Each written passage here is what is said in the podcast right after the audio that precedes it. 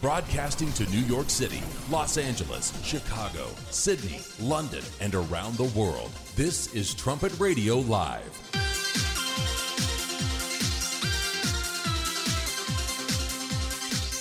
Thanks for joining us here on Trumpet Radio Live on 101.3 KPCG and online at kpcg.fm. Coming up on today's program, we're going to look at uh, some of the protests that are going on around the United States. Some of them are against uh, the current gun laws, others are against the perception of police brutality. And we have a really interesting write up from uh, several years ago uh, about protests and uh, exactly uh, what God's perspective is on that type of activity. We're going to get to that and plenty more in this edition of Trumpet Radio Live.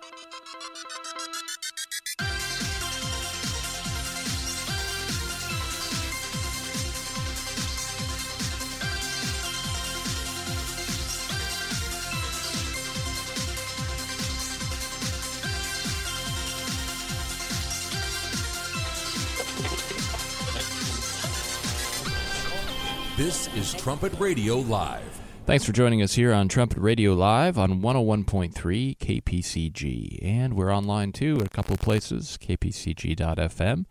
And there's a live link at thetrumpet.com as well. If you'd like to follow us on Twitter, you can do that at kpcgfm. And if you'd like to email us, go ahead and send those comments, questions, or anything else you'd like to send to uh, comments at kpcg.fm. I'm Dwight Falk with you here today, and uh, we had a really interesting write up sent in from a listener the other day.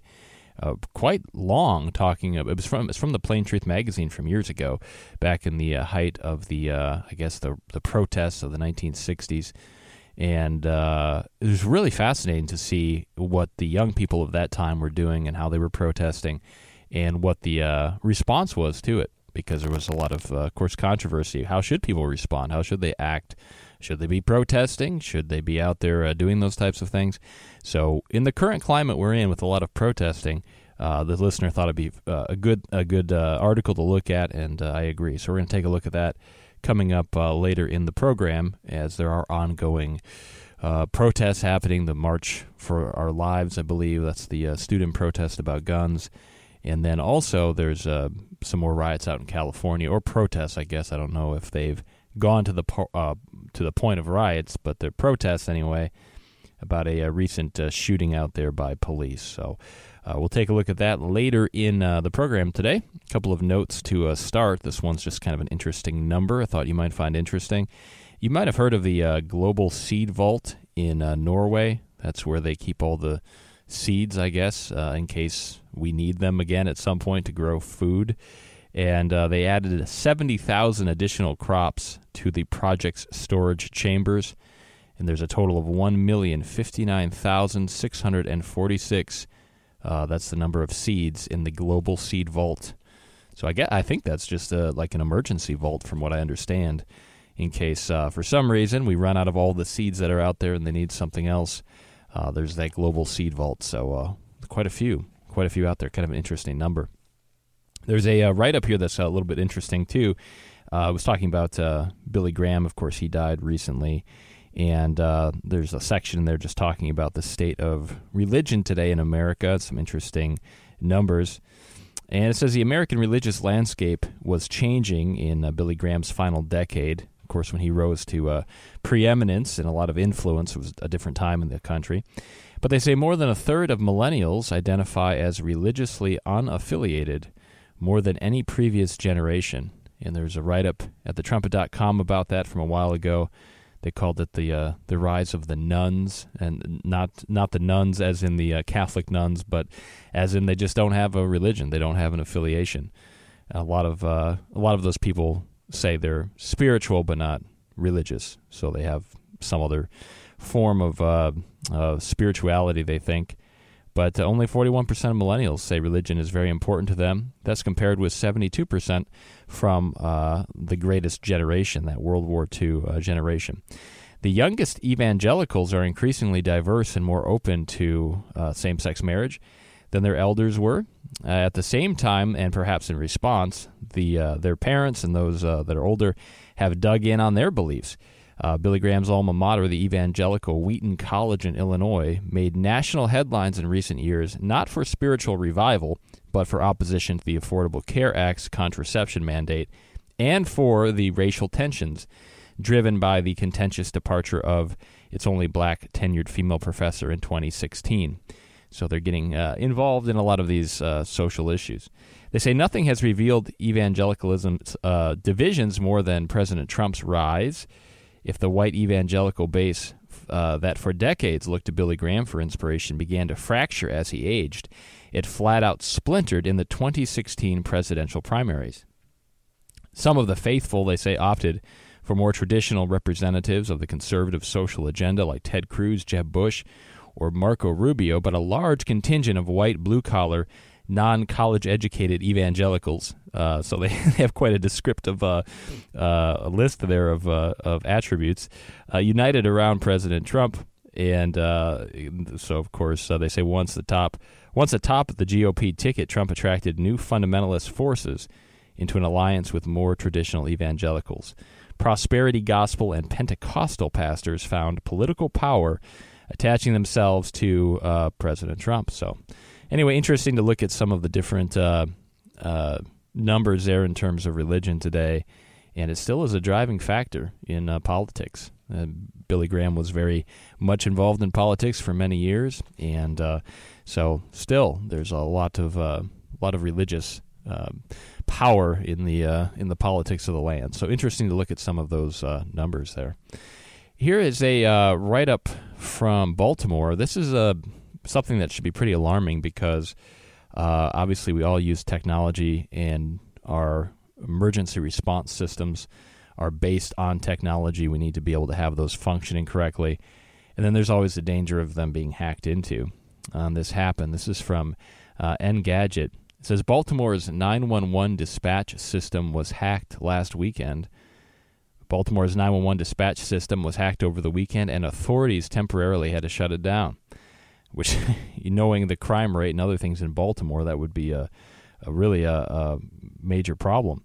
The mayor's office confirmed to the Baltimore Sun that the system was digitally infiltrated early Saturday morning, but provided no other details while the investigation is ongoing.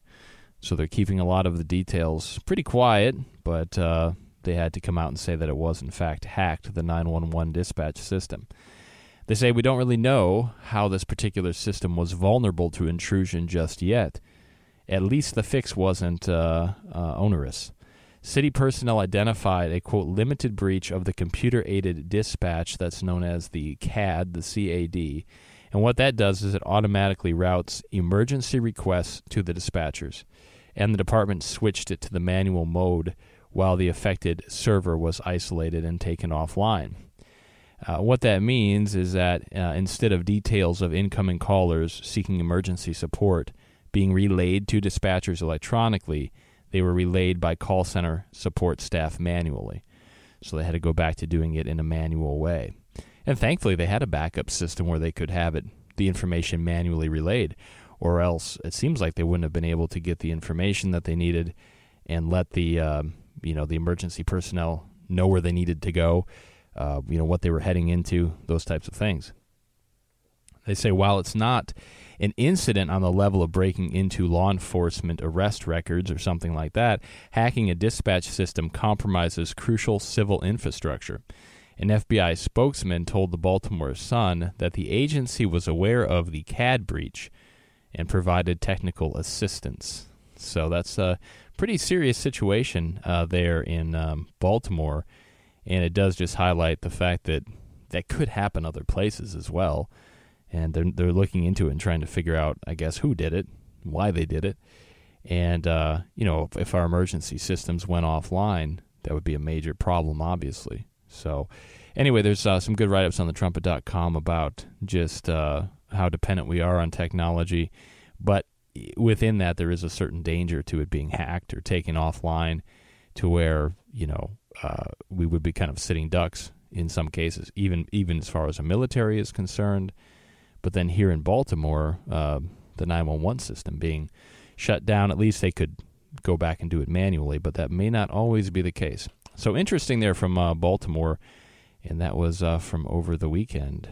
Uh, uh, some other technology notes that are pretty interesting. Um, this uh, Cambridge Analytica whistleblower, you've probably seen him on uh, TV. I think he's got pink hair or something, dyed pink. So he he seems like a pretty smart guy. I, I think the pink hair kind of maybe uh, cuts his credibility down a little bit, but anyway, he's a unique fellow. And uh, he's the uh, whistleblower that came out and talked about Cambridge Analytica and, and, Facebook and some of what they were doing in the last presidential uh, campaign. So this write up is from PJ Media, and it's highlighting one thing about Facebook that uh, there's some debate about this. Uh, Facebook able to listen to you at home and work. That's what the uh, Cambridge Analytica whistleblower is saying. He has some pretty apparently good insight into what goes on at Facebook, how it operates. So again, there's debate whether this is happening or how it's being used, but it's worth probably considering the idea that Facebook can listen to you. I I uh, I don't I don't like that. I would not be comfortable with that. So he he was uh, speaking yesterday, and they were talking. They were he was uh, um, uh, they were trying to find out, you know, what it, what he had done with this Cambridge Analytica and, and Facebook. So he says uh, on a comment about using audio and processing audio, you can use it for my understanding generally of how companies use it, not just Facebook. So he's talking about a lot of companies here, but generally other apps that pull audio is for environmental context.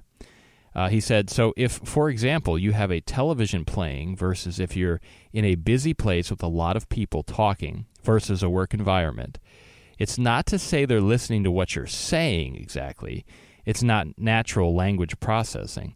That would be hard to scale. But to understand the environmental context of where you are to improve the contextual value of the ad itself is possible. So that's a lot of. Uh, a lot of talking, I guess, and could, you could get a little lost in that comment. But basically, what he's saying is that, to his knowledge, Facebook, other companies, any app that you might have that can pull audio in, and of course, phones and computers can pull audio in. I think we all know that.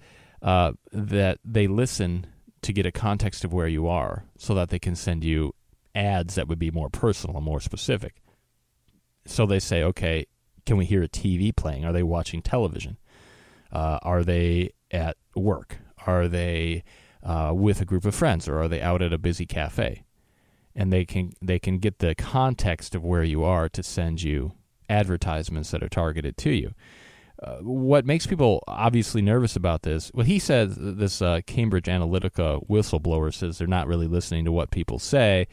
However, there's been uh, plenty of people that have said, "Well, I've never searched for." let's say, a bicycle on the internet or something, but I was talking about it to somebody, and all of a sudden I start getting ads for bicycles. And so they're saying, well, how, how did how did uh, Facebook or whoever how did they know to send me something about bicycles? I never searched it. I mean, we've all had that experience where if we Google search something, um, a product of some kind, we're going to get ads that uh, directly are related to that. But some people have said, I, I never searched for the particular product or service, but I did talk about it to my friends, and then all of a sudden, um, here these ads come. So there is fear, uh, and I think it's justifiable to be a little bit afraid of this, that or a lot afraid of it. That uh, maybe Facebook and some other apps are actually listening to people. Uh, Facebook, it says, has long denied allegations that its app listens in on users in order to customize ads. So they deny it. Um, it's hard to say. I, I don't know, obviously, whether they're doing it or not. But people with inside info are saying, yeah, they um, they can listen. Uh, maybe not to what you're saying exactly, but if they can listen to get a context of where you are, they can obviously listen to what you're saying. I mean, how close do you sit to your phone? You know, it's usually in your pocket or it's in your hand or your computer or whatever you're using. I mean, we're in front of it often. And so, um, something to consider. Again, that's just another example, I guess, of why we all want to be above reproach. But at the same time, you know, personal conversations are personal, and nobody wants those to be public. So that it'll be interesting to see uh, exactly what's going on there, and they're not uh, they're not saying for sure that the those apps do listen, but uh, it could very well happen. Uh, China is not as uh, secretive about it in terms of what they're doing with their technology. We talked about this a while back, and it was, it's been on the trumpet hour too. But uh, China is using now artificial intelligence and facial recognition. So if you're walking down the street in a Chinese uh, city, they are going to get facial recognition for a variety of things, including now they're going to find jaywalkers via text. So here in the U.S., you may have had this before. Certain uh, interstates, if you're going over a, a, say a toll road of some kind, of turnpike, um, and if you don't have uh, the proper pass, but you go through this other lane, they'll send you the bill right? And it's actually kind of convenient because it's easier just to pay the bill later than to stop and try to haggle with the money. So, but they know who you are. They've got obviously the um, your license plate, and they scan it and they uh, send you the bill. So that's happened to me before. It's actually kind of convenient. I didn't, uh, you know, it's like I said, it's easier than pulling over and paying. But uh, but China now is using this for facial recognition. So uh, if you jaywalk, they're going to text you and say, "Oh, by the way, you know you owe us money." Traffic authorities in the Chinese city of Shenzhen have teamed up with an artificial intelligence firm named uh, Intellifusion to carry out the rather dystopian policing, reports the South China Morning Post. Already, traffic police in the city have been using Intellifusion software and cameras to identify passing jaywalkers and project their faces, and identifying information on large screens located near the intersections for all to see. So you get publicly shamed for, for jaywalking as well. That's pretty bad. I mean, that's that's uh, that's really pretty scary, actually. It says, but now Intellifusion is taking its surveillance a step further, so they're going even further with it. The company is partnering with social media platforms, including WeChat in Sina Weibo. I am not familiar with those. Uh, and local mobile phone carriers so it can text jaywalkers the second they offend. Police will also have the option of delivering a ticket and fine on the spot for people who are picked up by the AI system for repeat offenses. so if you jaywalk once, you're going to get publicly shamed apparently on the monitor, and they're going to text you that we know you jaywalked, uh, and that's your warning, I guess and then if you do it again, you're going to get a fine. So you're not going to have a lot of jaywalkers in China, I bet. That's amazing. I mean, it's amazing that they can do that. And as it says, it's pretty dystopian. I mean, uh, to to know that people are watching you all the time, and the second you jaywalk, you are uh, going to be caught. And I wonder, I wonder how uh, precise it is. Like, do you have to be completely off the crosswalk? What about one foot off the crosswalk? What if somebody shoves you off the crosswalk? I mean, you know, there's lots of things that could happen there and uh, so this technology is going to catch you immediately. Uh, pretty nerve wracking, I, I, think, because what else could they do with it? That's always a question. Say whether it's do certain apps listen to you? Here in China, they have facial recognition. Uh, what do they do with it? What when in the history of man has technology ever developed, you know, in a way like this to where, uh, and then they stop using it and say, no, that's that's far enough. We don't want to take it to the next level. That never happens. Everything always goes to like the furthest extreme. And usually it's used because people want some sort of power. They want to stay in power be in power. And uh, so it, it is it is pretty nerve wracking. Uh, but anyway, so if you're in China, be careful. Uh, don't jaywalk because you're going to get uh, caught immediately. Speaking of China, they are very, very busy. This was mentioned uh, briefly on the Trumpet Daily radio show this morning. Andrew Locher was uh, taking care of that program today. Make sure you listen for that coming up in a bit. But he did mention this one in passing. Uh, it's from Newsweek. China holds massive war drills at sea, and photos show what makes these different. So China's been very active. They've increased their military budget by at least 8% this year, although some people think it's even higher. But China has begun conducting massive maritime combat drills, including dozens of vessels mobilized in the South China Sea as part of what the military said would be bigger and more frequent exercises in the tense region. So, if uh, you have the map in your head of that area, you know the South China Sea there is a major port. Uh, I think the numbers, I think it's over $5 trillion of uh, goods travel through there every year and China, of course, has been going out there and making these artificial islands, and uh, because they're taking over the area, and they're going to own that Seagate, and the, which in, in effect they pretty much already do. And just to make sure everybody knows it, now they're having all these military drills in that region. So they're obviously sending a message that they they own that South China Sea. It says while the uh, Chinese Navy announced days ago it would begin training in the South China Sea, Recent satellite imagery gathered by Planet Labs revealed Tuesday an unusually large formation of warships that included China's first aircraft carrier, the Type 001 Li uh, Liaoning, if I said that correctly. Apologies to the uh, Chinese speakers. The uh, vessel, a refurbished uh, Russian uh, class aircraft carrier, was seen last week sailing near China's rival government on the island of to- Taiwan. Uh, so obviously, that's an intimidation tactic, right? If you want to intimidate your neighbor, you uh, float an aircraft carrier right past them. Nope, just having some more drills, nothing to see out here. So they're very specific in what they're doing. And they say this, these uh, drills throw a serious weight behind Chinese President Xi Jinping's vow to take the territory back by force. So it's no mystery what China is trying to do. Uh, it's an incredible picture, Jeffrey Lewis, a leading defense expert at the California based Middlebury Institute of Strategic Studies, told Reuters, which obtain the images exclusively. And so if you go and you check out any of these write ups, you can see the satellite imagery there. Uh, that's the big news to me confirmation that yes, the carrier participated in the exercise, uh, Jeffrey Lewis said. The South China Sea and East China Sea will be primary battlegrounds. The uh, People's Liberation Army is committed to being battle ready through simulated combat training. And that's according to Chinese military analyst, uh, and they reported that to the Global Times. The 2018 drills will be routine and will be held every month, unlike previous years. So they're going to be out there every month doing these. And what does that mean exactly? Just once a month, several times a month, every week? You know, are they just going to permanently stay put with some of their military there? Hard to say, but in previous years, they usually had the drills only in the spring and in the autumn, but they're going to be doing them every month now. So we, we start adding all these things up. Okay, Xi Jinping is leader for life now. He's you know said that they're going to uh, you know keep China together and they're going to bring in some of these other areas.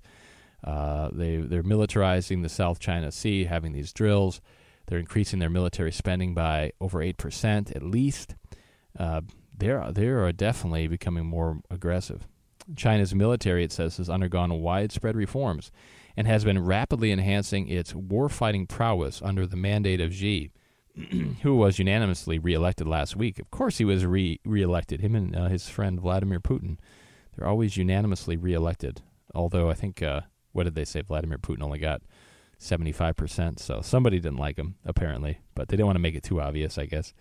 Uh, the the uh, the abolition of the presidential term limits are, of course, what happened recently, allowing Xi to be a leader for life. Days later, Xi told the gathering uh, any attempt to split up China was doomed to failure, a reference to Taiwan. And then, of course, here not long after that, they float their aircraft carrier right by Taiwan.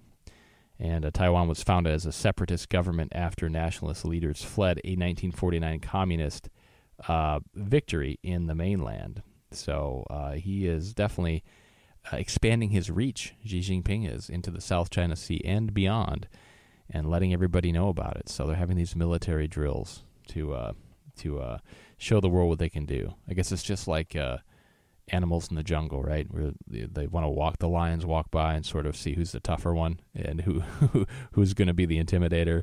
And then mankind, we have our uh, military drills to show who is the tougher and uh, how serious they are about the some of those areas. So anyway, really interesting there in China. One other note from China. This is from the Daily Mail, and you probably have heard a fair bit about this. Uh, North Korea just they just had a meeting with China. Sh- he showed up. Kim Jong Un. He showed up in this green train, this uh, mystery train. So which I'd I'd be fascinated to see what it's like on there.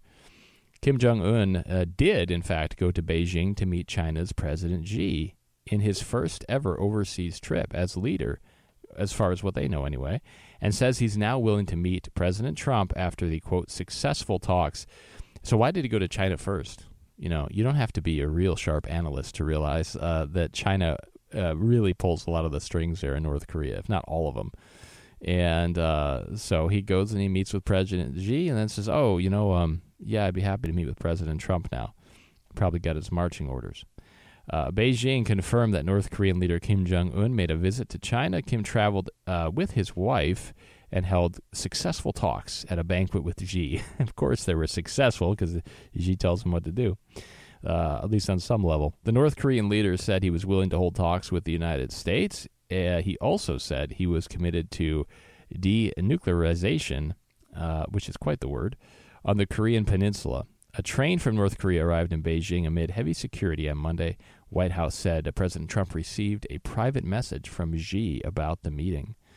So, uh, North Korea showing their hand to some extent, uh, showing who the real power in the region is. And of course, it's China and Russia right there with them. And that uh, we have a great book about that Russia and China, Russia and China in prophecy there at thetrumpet.com that you need to look at. It gives a great overview as to what's happening uh, in those uh, areas and what you can expect to see happen in the future. And they're they're working together. Russia, China, you throw in some of these other rogue states, North Korea and others, and um, they have really quite a power base that they are developing there. And so it's it's worth paying attention to. And uh, and of course, also there's a, a lot of write ups about an Asian European mart of nations that freezes the U.S. out of uh, economic opportunities. So uh, you have to really pay attention to what's going on in these different uh, power blocks. Very uh, fascinating stuff. Well, there's of course a lot of protests going on here in the United States. Uh, it seems like there's always a new movement or a continuation of a movement every few weeks or months, or something happens, and then people get out there and protest again. And out in Sacramento now, California, they're having protests. This is uh, right up. This is protesters' uh, call for justice for Stephon Clark. Again, forces lockdown of Kings Arena. That's where the NBA team plays, the Sacramento Kings. They're not very good this year, so maybe maybe it's not uh, causing as much uh, problems as they would like. I don't know how many people are going to those games, but in any event, it's a big draw. A lot of people like to go down and uh, check out those professional contests. So they're out there uh, forcing the lockdown of the arena. And uh, it was the second time in a week protesters blocked the entrances to Golden One Center and prevented thousands of fans from entering a Sacramento Kings game in an effort to continue calling for action by local officials following the police killing of Stephon Clark. They don't really define what action is, other than I think they want the two officers fired. One, and it's it's a racial issue, of course, on some level. Uh, one of the officers was black, so it really shouldn't be a racial issue, but but uh, it seems to be that way. And uh, so uh, I think they, they want those two officers that shot Stephon Clark. They want him, or they want them uh, fired and then even prosecuted. So that's what people are calling for. And then beyond that, you know, would that appease the crowd? If we threw, you know, threw the officers to the crowd, would it appease them? You know, probably not. But they're calling for action. Uh, members of the Kings and Boston Celtics came out for Sunday's game dressed in warm up shirts bearing Clark's name on the back and the phrase accountability, we are one on the front. You know, it's, it's amazing how there's a little bit of pressure here from some protesters, and then the NBA teams have to jump in and they support, you know, this guy that got killed and and uh, you know, again, where's the truth of the story? There was a trumpet brief from last week talking about this. You really need to, to see. It's still at thetrumpet.com. Just about some of the facts of this case. I mean, it's what are they supporting? They're supporting breaking and entering into cars, uh, breaking into homes, because that's what the individual was doing. Now, it's unfortunate he got shot and killed, but I mean, uh, he was breaking the law and seemed to have a history of doing so. And uh, even his uh, his grandmother came out. They had a press conference, and his grandmother was emotional, as you would expect. But uh, she was saying, "Well, why don't they just shoot him in the leg or something?" Uh, she didn't say anything about him being innocent of crimes, but she just didn't want him to be shot and killed. So anyway, but the, you know, you have to read all the details of the story. He he wouldn't respond to the police and what they said, and he pointed a cell phone at him. Of course, it's it middle or it's late at night. They couldn't, you know, somebody points something at you. Um, obviously that that's a threat in some level. So anyway, there's a lot more details about the story, and you can read about that on the uh, that trumpet brief from last week. But uh, so anyway, the NBA players come out and they're they're supporting this guy that got killed, and they also recorded a, a brief public service announcement calling for accountability and unity that played on the jumbotron before the start of the game. And and this press conference too, where his his grandmother was talking about, you know, maybe they could have shot him somewhere else. Um, yeah, you know, there was uh, somebody else that was speaking, and they they added this this guy's name, Stephon Clark, to the other ones that have been in the media. You know, the the Trayvon Martins, the um, uh, Michael Brown, and these other ones. Where again, that that's all playing into this narrative of there being supposedly this police brutality, but But in every case, at least the names that, that were mentioned, those those guys were all attacking officers or you know, breaking laws and were a threat. But yet they're they're held up like they were just doing nothing, that they were innocent. So this this whole narrative keeps going and going. Uh, and then also uh, his brother, Stephon Clark's brother, interrupted a uh, city council meeting and grabbed the mic and started swearing at people and and, and, and brought the meeting to a standstill. They had to close it actually. So you can kind of see where the spirit of this is going, and it's not in good direction. Uh, CNN said that residents poured into the Sacramento City Council meeting chanting uh, Stephon Clark, the name of the unarmed black man who was shot and killed uh, by police earlier this month. So they were chanting his name. And of course, they say he was unarmed, but uh, yeah, I mean, they found that out later, I guess. It says in a meeting Tuesday to discuss the shooting, protesters stood on top of the information desk to lead the crowd in calls for justice. And if you see the video or the pictures, you know they um, it was pretty rowdy. Residents at the meeting expressed outrage at the police killing. Uh, the meeting adjourned two and a half hours early after the city's mayor said he couldn't guarantee the safety of the attendees. So there's a lot of anger in those crowds. Uh, could become violent, I suppose. It's certainly a violent spirit, and there's there's nobody's looking for like a peaceful resolution. Um, I don't I don't even know that there needs to be anything said other than well, follow the law and you'll probably be fine. You know, you have to go back and read that trumpet brief. The numbers that are brought out there, as far as people getting shot, unarmed people, uh, and particularly young black men, it's very low, very very low. You have a better chance of getting hit by lightning statistically than getting shot by an officer. But you would think that uh, you know it's it's this national uh, uh, scourge that's just hitting every city, and that's not the case.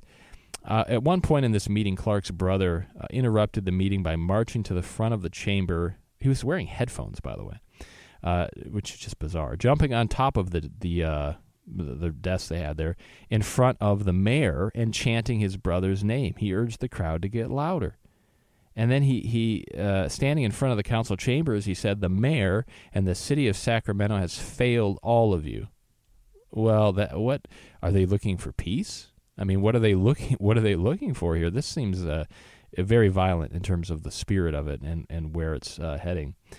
And uh, one of the, the Sacramento uh, minister uh, was speaking at this uh, meeting, and he said, uh, "I grew up in a city," and he was he was stirring the crowd up. You know, he said, "I grew up in a city, and in a neighborhood where Grandma's backyard was a sacred place.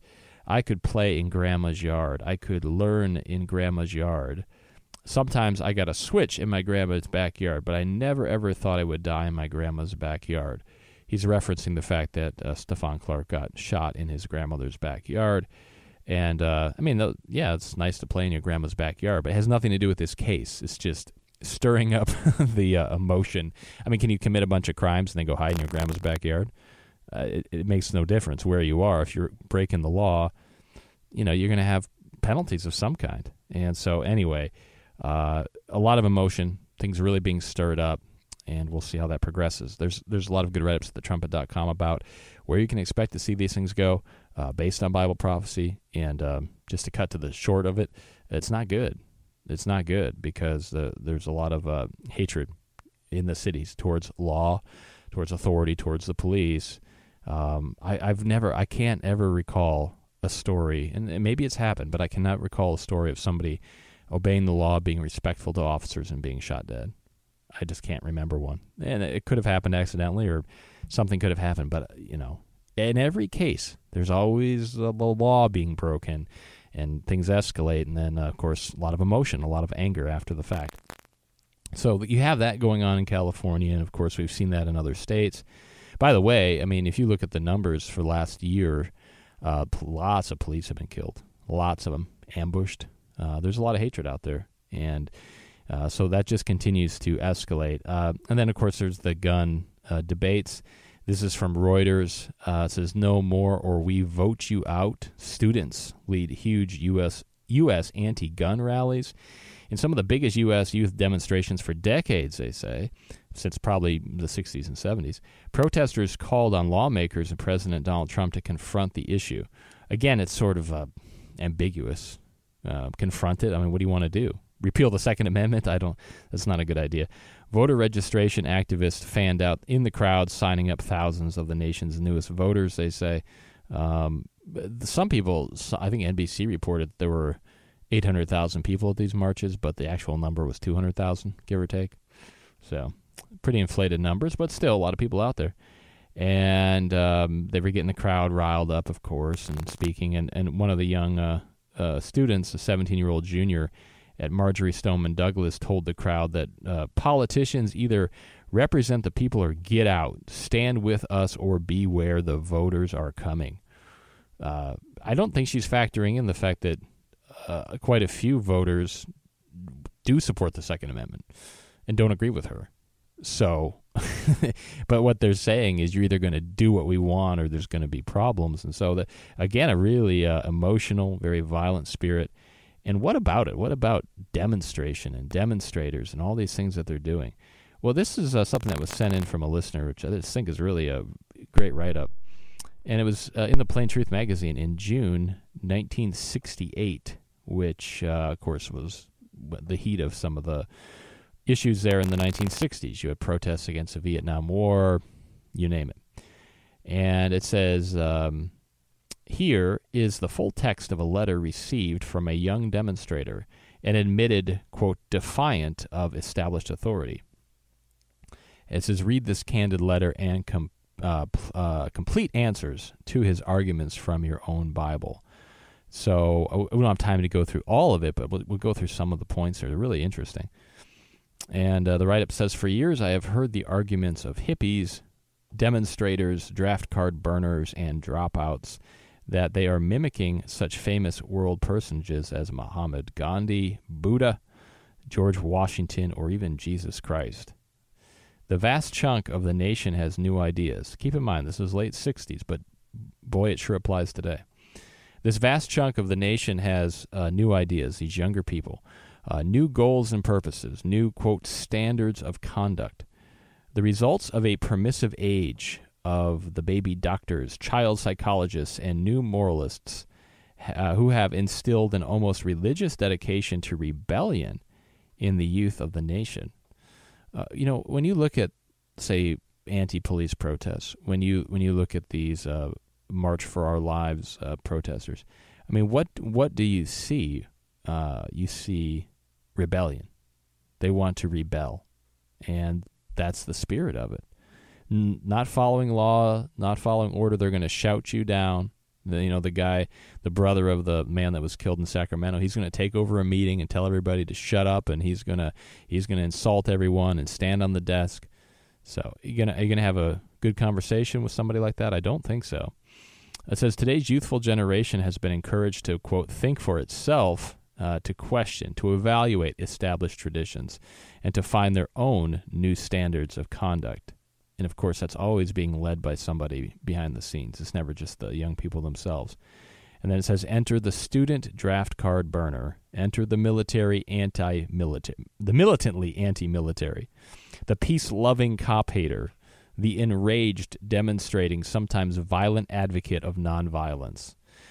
Just such great insight. I mean, isn't that exactly what you see? People that uh, they're the peace loving cop haters. How can you be both, right? The enraged, demonstrating, sometimes violent advocate of non- nonviolence, right? E- even in the, the young people that are marching against uh, the Second Amendment, really, or at least they want some sort of gun restriction, uh, they're, are, they're the most militant people I see around as far as their at least emotion at this point. Uh, even even uh, a couple days ago, there was a student protest, and the the kids were chanting, uh, "NRA, how many kids have you killed today?" Can you believe that? The NRA doesn't kill any kids. The who killed the kids? Other kids. the other kids did it. They used a weapon in some cases, but it was other kids. It was their peers that did it in the cases that, that they're protesting. But they're, they're they're blaming people that had nothing to do with it. It's very militant and um, stirring up a lot of hatred. And uh, this write up says Never in the history of mankind has a whole society found itself oppressed to such extremes by its youth. Do you feel that way today? Uh, are the youth oppressing the nation? I think so. It says youthful pranks have given way to serious and often brutal crimes, And then it gets into some statistics from back then where there was a lot of teen crime. It says, Never before have we witnessed our major universities rocked by violence. Again, this is back in the 60s. Uh, the traditional tranquility of study and research shattered by enraged anarchists staging sit ins, teach ins, and literal occupation of administrative offices, defying the police, the university officials, and all of society in so doing. And we see, you know, flavors of that today. They might do it sort of in different ways, but they're doing the same sort of thing. Uh, it says, Who are these loud, insistent, rebellious youths? Why do they fly into enraged disorder and chaos to air their grievances? Is that not what we see today? Do you not see enraged disorder and chaos to air their grievances? Uh, it's like a temper tantrum. It says, What are their standards? What do they want? What is their goal? They are the products of an age, products of permissive homes, uh, if you can find a home today, uh, in a permissive society. They're victims, actually, of a satanic deception that has come to pervade the in, uh, entirety of the educational system in the English speaking world. That great deception is the assumed theory of evolution. So why does that matter? You know, what does that have to do with protests? Well, it has a lot to do with it because as it says here, the assumed theory of evolution says that there's no God. And when you say that, you're saying there is no ultimate authority.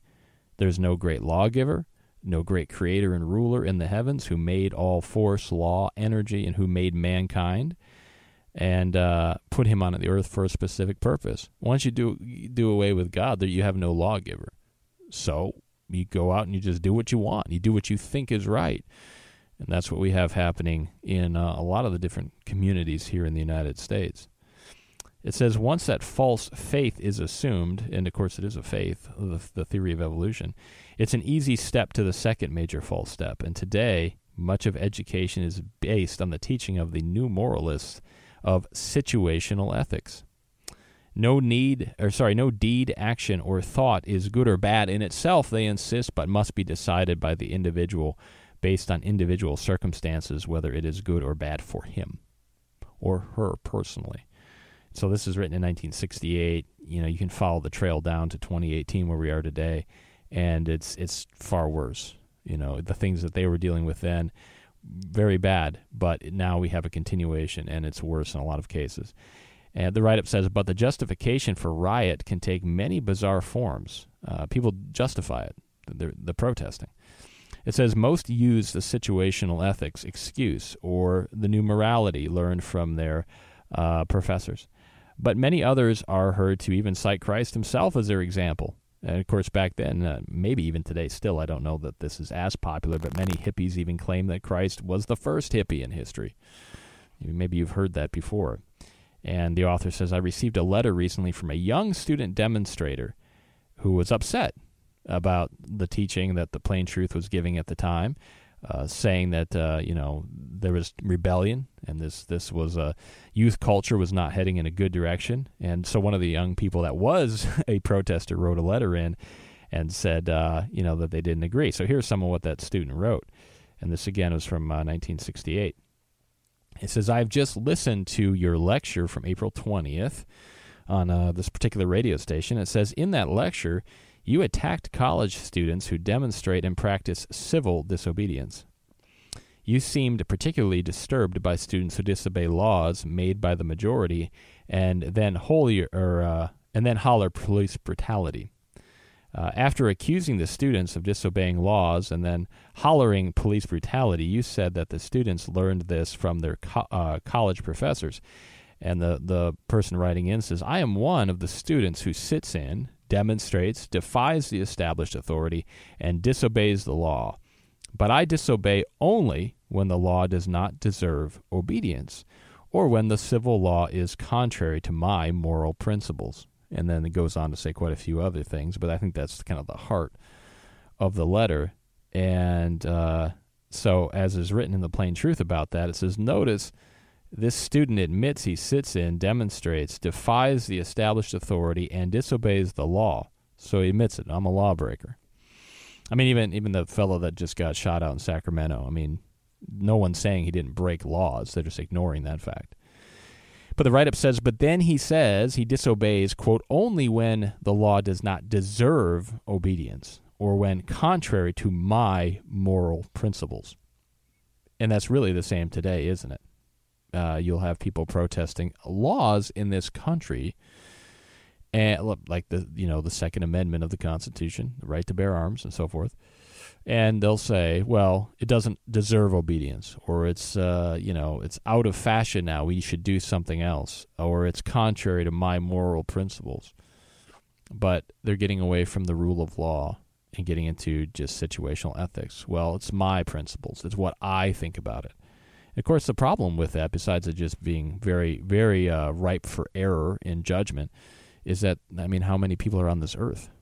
Everyone's got their own opinion on things, and uh, so what do you have? That's why we have wars. That's why we have violence because everyone has their own opinion. A country has its own take, its own opinion. Another country has their opinion, their take on things.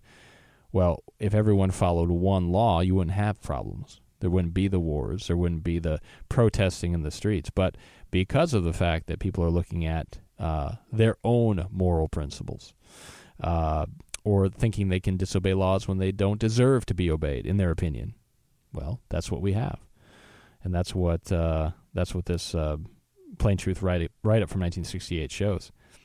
And it continues and says, but what is a sit in? Talking about, you remember, of course, the sit ins. I don't know that they do that as much. I guess in some ways, uh, that protest there in Sacramento is sort of a sit in. It says, sitting in is the occupation of public or private property by persons who openly flout the personal rights of others. It involves the virtual invasion and occupation of public restaurants, housing facilities, transportation facilities, university classrooms, dormitories, administrative buildings, or any other such area, or shutting down a NBA basketball game, standing out in front, not letting people in. It says, as such, it constitutes an invasion of privacy. See, it's breaking law uh, to the owners and operators of any service.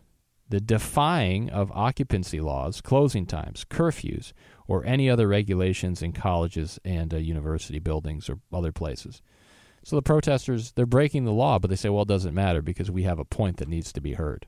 So it's okay that we break all these other laws to get our point across. But the write up says sitting in has become an almost casually taken for granted term uh, in our lawless, defiant society. But notice this point, and this is a great, great point. It says, But rest assured, if this young student who wrote this letter were to find some opposing group sitting in his dormitory or his classroom that he wished to attend, his attitude towards sitting in may not prove to be quite so liberal, would it? So, what about the protesters out in front of, say, a, a basketball game? What if a counter group showed up and said, We're going to be here first. We're not going to let you protest here because we're sitting in on your sit in or your stand in or whatever? Well, what would you have?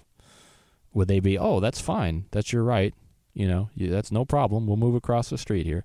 No, they'd say, well, uh, what we have to say is more important than what you have to say. And then what would you have? Well, we've seen that. And it breaks into rioting and fighting and attacking each other, verbally and sometimes even physically. And so uh, it's a great point for, for people that think it's fine to go around and protest and make a big to do about things. Well, what about the counter opinion? Are you going to let them also have their say? You know, is it going to be a civil discussion? Of course not and so it's it's really bullying tactics. And uh, so this write up says, notice too, this young man stated he disobeys, talking about this this letter that was written in, but only when the law is contrary to his own personal moral principles. This is nothing short of personal anarchy. You know, it's it's really every individual pretending that they're God, that they themselves are God, that they can their their ideas, their laws, their own thinking is what is the most important. And of course, then people band together, right? And they find somebody that has a similar thought to them, and they say, well, our ideas are more important than the other group's ideas. But of course, that's that's not the rule of law, where everyone follows the same law. That's just rule of uh, well, it's not rules, anarchy. And ultimately, it's a, it's a dictatorship. Look at the dictators in history; they didn't follow law; they followed their own law. They made their own law. They did what they wanted because they had the power to do it and they got away from the rule of law. They didn't follow the law. They might make people follow a law, but they wouldn't follow it. And so that's what you have with these um, protesters. They're not going to follow any laws. They're gonna they're gonna riot and get their ideas across. And as these young people in some of these um, marches are saying, "Well, you're gonna get with us, or you're gonna get out." Really, there's no rule of law there. Uh, it says this is nothing. This write up from the Plain Truth from 1968 about the protest says there is not. This is nothing short of personal anarchy. It is the setting up of oneself as the judge, the legislator, and the majority of one to arbitrarily decide which law is right, which law is wrong, and thus elevate oneself above the law. They decide. They'll decide which laws to keep, or which which law should be a law, but it's not. This is becoming a law unto yourself. Still, it's the precise reasoning, whether based on fanciful notions about Christianity. I don't know that anyone even points back to that anymore, but they, they used to. Maybe some still do. Or the blind faith in evolution and the no absolutes, anything goes, and situational ethics of a modern God rejecting world. The young man who wrote the letter is an admitted lawbreaker and defiant of civil authority but it just depends on which laws happen to conform to his personal moral principles. And so, uh, really, really an interesting write up. And then it goes. There's a lot more than than we can get into today, but it goes in. It does talk about Christ. Okay, how did he live his life? Uh, if if people claim to be a Christian, okay, so how did Christ live his life? What did he do? Uh, and it gives plenty of examples of how he lived. And this is a great time of year to really focus on that. Uh, the write up says Jesus was never guilty of any treason. He set the example of being an obedient taxpayer to the Roman government. You can see that in Matthew 22.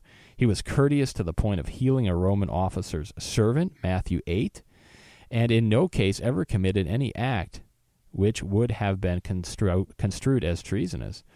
He was always kind, patient, loving, forgiving, and understanding. He sincerely regretted the violent uh, actions of uh, those that were attacking him. You know, he was killed, obviously, and he even prayed for them even when he was dying on the stake. And he asked, Father, forgive them. They don't know what they're doing. Do you see any forgiveness in the protesters on the streets? Even if even if something was done wrong, even if there was an accident, or maybe there is something that needs to change, do you see forgiveness? You don't see any forgiveness. You see vengeance. And that's a dangerous, dangerous road to go down. God says vengeance is his doesn't say it belongs to the mob. And of course, uh, Christ, he didn't live that way. Uh, he was never, it says, in his entire lifetime, a defiant. He was never defiant. He followed his father, obviously. He uh, followed the rules of the land. He was never defiant. He uh, had a marvelous example of humility and love and obedience. And anybody that tries to twist that, of course, is is uh, not understanding the scriptures. And uh, it says, But what is a Christian? It is one who has been converted and has received the Spirit of God. And a lot of scriptural references are given there in this write up to get it, but we don't have time to get into that. And uh, but he he uh, uh, Christ set us that example of how to live. That's the example that we're supposed to follow, and that's you can see that in First Peter two twenty one. He's that perfect example. He was not out there uh, getting involved in protesting and rioting. He never did that. It says a Christian is one who is totally disconnected with the movements, demonstrations, riots, and politics of this world. You know, true Christians are not involved in that. They're involved in uh, supporting God's uh, way and, of course, God's kingdom ultimately. Uh, and it says, first and foremost, and of prime importance, a Christian is one who is led by the Spirit of God. So you can read all about the uh, fruits of the Holy Spirit, God's Spirit, and uh, you can then take a look and just just watch the news, watch the protesters, and watch the riots. Do you see any of those fruits out there? Uh, long suffering, patience, etc., etc. Do you do you see things like that? Uh, do you see people living like Christ lived? Uh, you don't. It just doesn't. It, we don't see it out there today. And uh, and so really, there's a lot to look at when you see all these protests and these riots. And I think people get caught up in, uh, you know, maybe some of the the laws. Well, should this be a law or should that be a law or should they change the laws? Well, what about just the overall attack against law in general and, and just the spirit of the, the protests and the violence and the anger and the threatenings? You don't find that you don't find that in Christ's example. And so there's there's plenty of examples more given here about how Christ was, uh, you know, he did follow the rule of the land as, um, and he, he, you know, he was even killed, and he didn't resist, he didn't protest it. Of course, it was for God's plan, but uh, you can go through and read um, his example, and that really gives us um, uh, a great a great uh, goal to reach toward, and we're supposed to. But uh, you know, Christ was not out there involved in these types of uh, things. So, really great write up. I thought it was very interesting to look at. And we really appreciate that being sent in from a listener because it really does hit on all the main points, I think, of uh, the time that we're in today.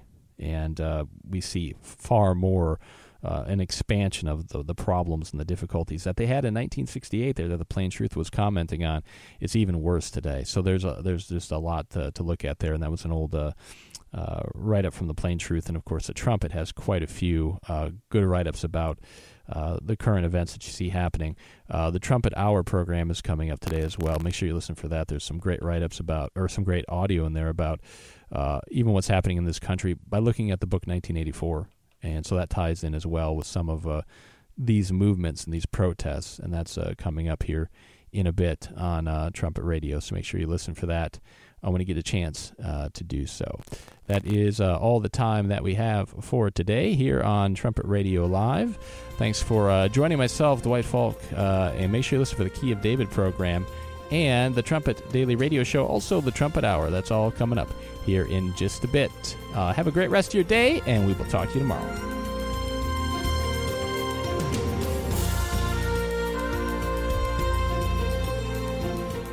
You're listening to Trumpet Radio, 101.3 KPCG.